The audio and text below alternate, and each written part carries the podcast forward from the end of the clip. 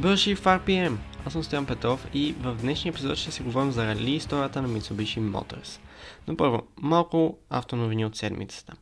Извършените нарушения и наложени глоби от Центъра за градска мобилност София вече могат да бъдат видени от собствениците в общинската данъчна система още в деня на нарушението. Така отговаря Центъра за градска мобилност на нарушителите, които твърдят, че не са осведомени. В резултат на катастрофа в Сан-Франциско с двама ранени, GM изтеглят 80 броя Cruise самоуправляващи се роутърсита. Актуализираният 2-литров двигател с Turbocharger K20C1 на Honda Civic Type R от 2023 ще произвежда 315 конски сили с 9 кончета повече от 306 конски сили от последната генерация. Honda извлича тези допълнителни коне с нов Turbocharger и нова настройка на изпусквателна система. Новият Type R също така има по-голям отвор на грила отпред и по-голям вентилатор за по-добро охлаждане. Първият автомобил на Mitsubishi се казва Модел А. Дизайнът му е взаимстван от европейска кола. Производството им започва през 1917 година и до 21 са произведени 22 коли на ръка. Двигателят е изграден от чугун, шасито е от чукана на ръкала Марина, а интериорът е направен от издълбан и лакиран бял кипарис. Автомобилът е оборудван с газови фарове и има въздушен клаксон. 41 години по-късно, благодарение на японския економически бум от 60-те години на миналия век, Mitsubishi пускат първия си истински лек автомобил след Втората война. По време на нея правят самолети, а след нея правят странни автобуси, ванове, скутери и триколки.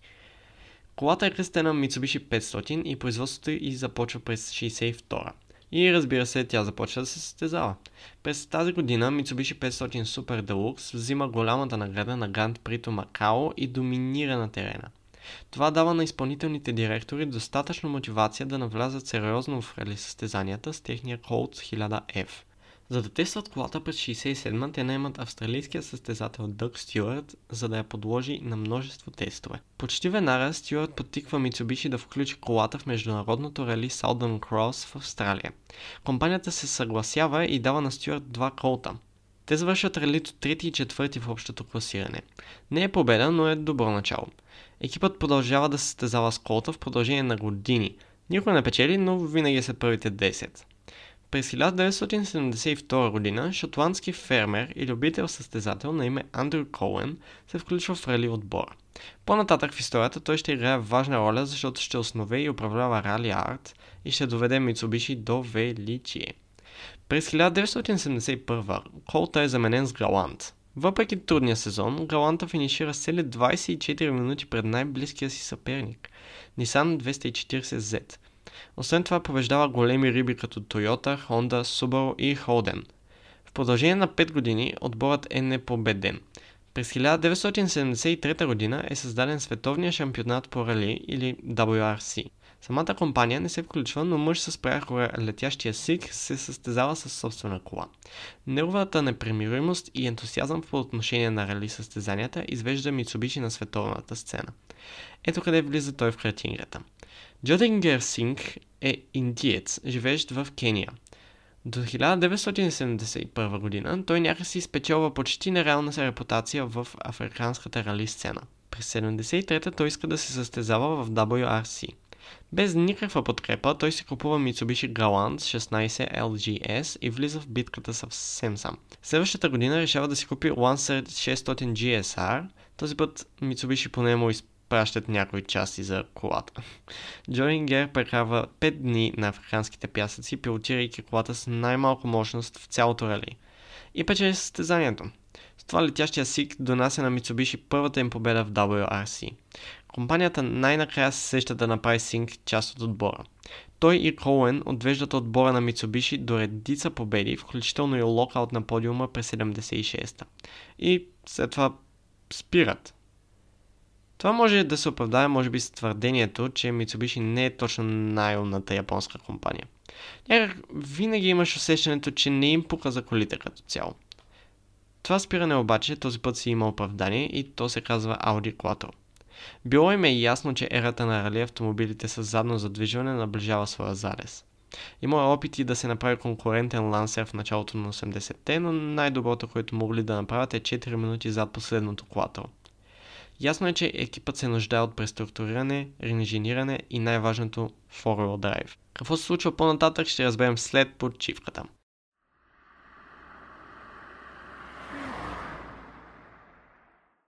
Днес рали състезанията са често пренебрегван спорт от повечето хора, които не са в сцената.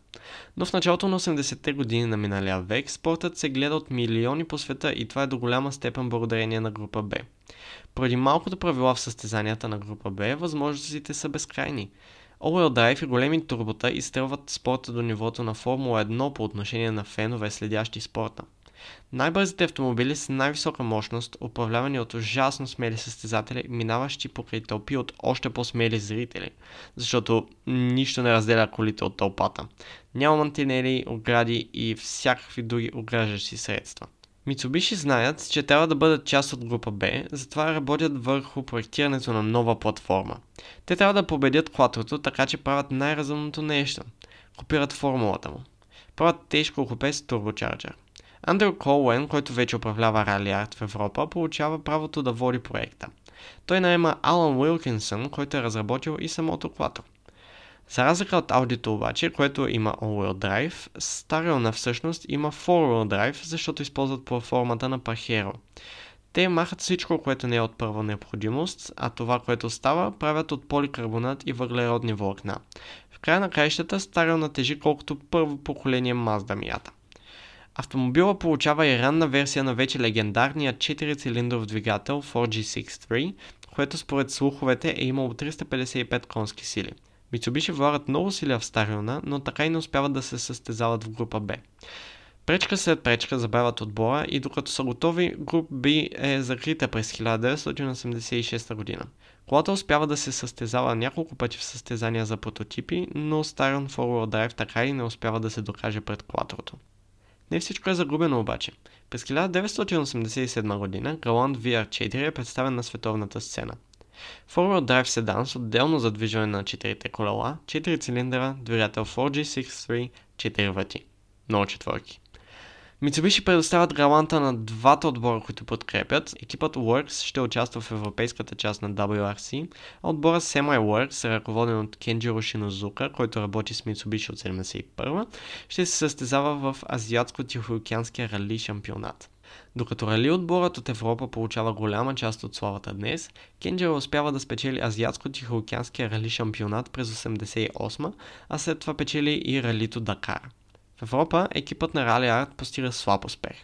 Те печелят няколко ралита през първата година и успяват да завършат две трети места в шампионата на производителите. Но това не са резултатите, на които Mitsubishi и екипът на Rally Art се надяват. И тогава през 93-та правилата на група А на WRC се променят. Новите правила предпочитат по-малки коли, а галантът е доста голям за стандартите по това време, така че Mitsubishi трябва да възкресят една стара легенда – Лансера – той обаче се е превърнал в економична бричка с предно предаване. Не е било останало нищо от предишните му достоинства. За да бъде използваем, компанията трябва да свърши много работа. Първо инженерите дават на лансера Four-Wheel Drive, същия, който са разработили за Стариона. След това екипът пуска емблематичния си вече 4G63, 4 цилиндъра, двойни противоположно въртящи се балансиращи валове и железен блок – това е страхотно начало. Лансера вече определено не е лимонка, но Mitsubishi знае, че това не е достатъчно. За щастие, екипът все още има някоя друга луда идея. Андрю Коуен, човекът управляващ Rally отново е отговорен за програмата на Лансера през 93-та. Той кара инженерите на Mitsubishi да ходят на състезанията. Мисля си, че ако са принудени да изпитат поражението собственоръчно, вероятно ще бъдат много по-мотивирани.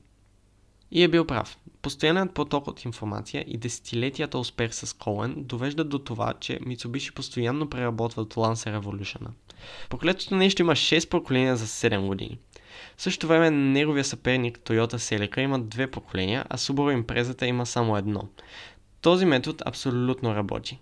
Когато Evo 1 дебютира по хълмовете на Монте Карло, всички погледи са насочени към два отбора – Toyota и Ford. Никой не обръща внимание на задните редици, където озрява едно от най-големите съперничества. Малка автомобилна компания, за която никой не му пука, наричана Subaru и Mitsubishi, кралят на ралито, който отдавна е изгубил короната си. Миг след това обаче е 94-та година. Subaru е управлявано от легендата Колин Макрей и е второ по точки, а Евото все още се опитва да го наварса. През 95-та Макрей печели титлата. Мицубиши обаче го следват отблизо. Две неща се случват през онази година.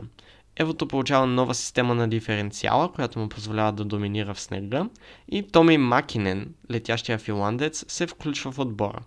Той има една цел – да унищожи Subaru и Макрей.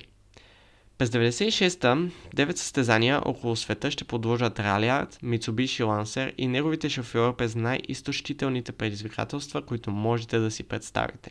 Кал, сняг, толкова дебел прах, че пустиня бура изглежда по-безопасна. Първо печелят в Швеция, след това за първи път от 70-те години насам Лансер печели в Африка, после Аржентина, Финландия, Австралия. С повече от половината спечелени състезания, Макинен е шампион, а Митсубиши отново взема короната като кралят на ралитата, печеляйки шампионата на производителите на всичките пет континента. Те доказват, че едно смело и недостатъчно финансирано малко производителче от Япония все още може да печели и да продължава да печели. Сезона през 96-та на WRC дебютира Evo 4, която вече е последната кола базирана на серия на автомобил. Всички останали вече преминават към специализирани автомобили само за рали. Това обаче няма голямо значение. Макинен, неговия съотборник Бърнс и новодошлия Нидъл отвеждат Мицубиши до победа още веднъж. Единственото нещо, което дава надежда на хора като Макрей и Форд е, че Макинен се разболява от грип и може би ще трябва да не участва в следващото състезание. Оказва се обаче, че ако си стар финландец, грипа не е извинение. И печели. Evo 4 остава да се състезава през 1997 по време на друго основно преработване на WRC. Състезанията стават от 9 на 14 и група А изчезва. Това означава, че се появява новата генерация рали автомобили. Тези са вече единствено и само за рали и макар че привидно си приличат с производствените им двойници, под капака нямат нищо общо. Subaru импрезата, примерно, няма врати. Има радикално преработена карусерия, за да побере окачване, което никога не би работило по цивилни пътища. Toyota се завръща, тъй като сега използването на нестандартни части е насърчавано вместо наричано измама. Королата през тази година е 4-wheel drive и прави 300 конски сили. Evo 4 обаче все още използва кола според правилата на група А, защото нямат финансиране. Те респективно имат около 250 конски сили с 50 по-малко от королата. Това обаче няма никакво значение. Никой не успява да победи Макинен.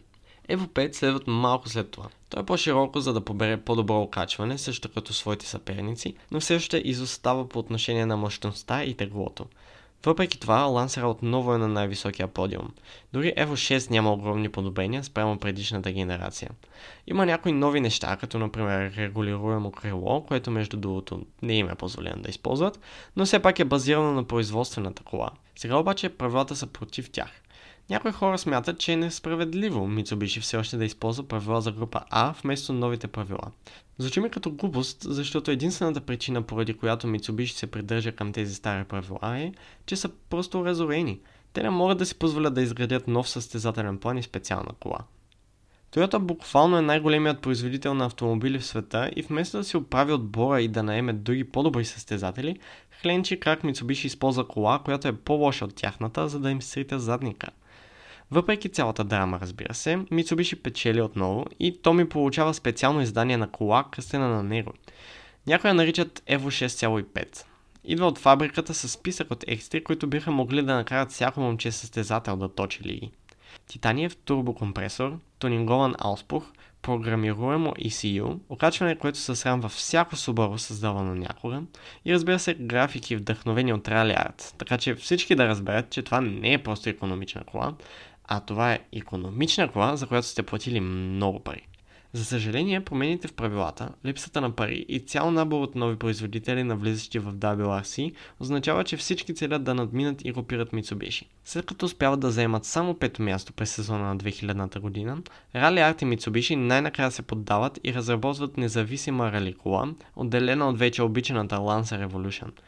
Тя обаче никога не е била толкова добра, колкото се очаква. Последният удар за Рали Арт и става през 2002 година, когато Макина отива при Subaru и след това се отказва изцяло от спорта. Рали автомобила на Mitsubishi се подобрява постепенно, преминавайки от задната към средната част на групата през 2005, но не е достатъчно за да се върне обратно на върха. Още от 80-те години на миналия век, цялата компания е пълна с грешки от страна на борда на директорите и пиар кошмари. През декември 2005 Mitsubishi най-накрая обявяват, че вече няма да участват в рали състезания. Когато дойде време да решат дали да спрат да се състезават или да фалират, те избират първото. Малко след това Rally Art се разформира. След като Андрю Коуен се пенсионира, няма кой да го замести. И без подкрепата на по-голяма корпорация просто няма достатъчно за да ги държи да лечат фалит.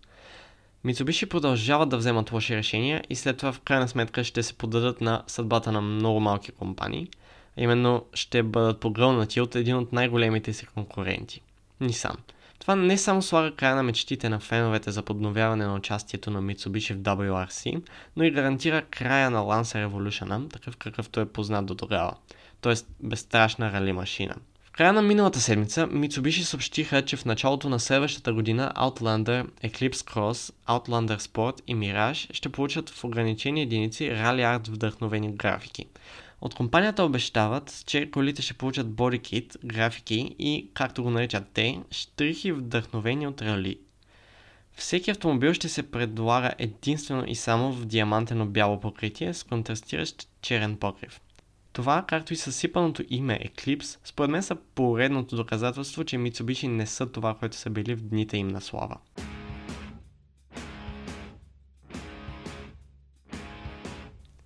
Това беше рели историята на Mitsubishi Motors. Не забравяйте да споделите подкаста с приятел, ако смятате, че ще му хареса.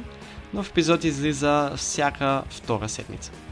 Ако имате въпроси, идеи, поправки или просто искате да се свържете с подкаста, можете да го направите на имейла в описанието или на профила ми в Instagram stoyan.i.petrov. До скоро!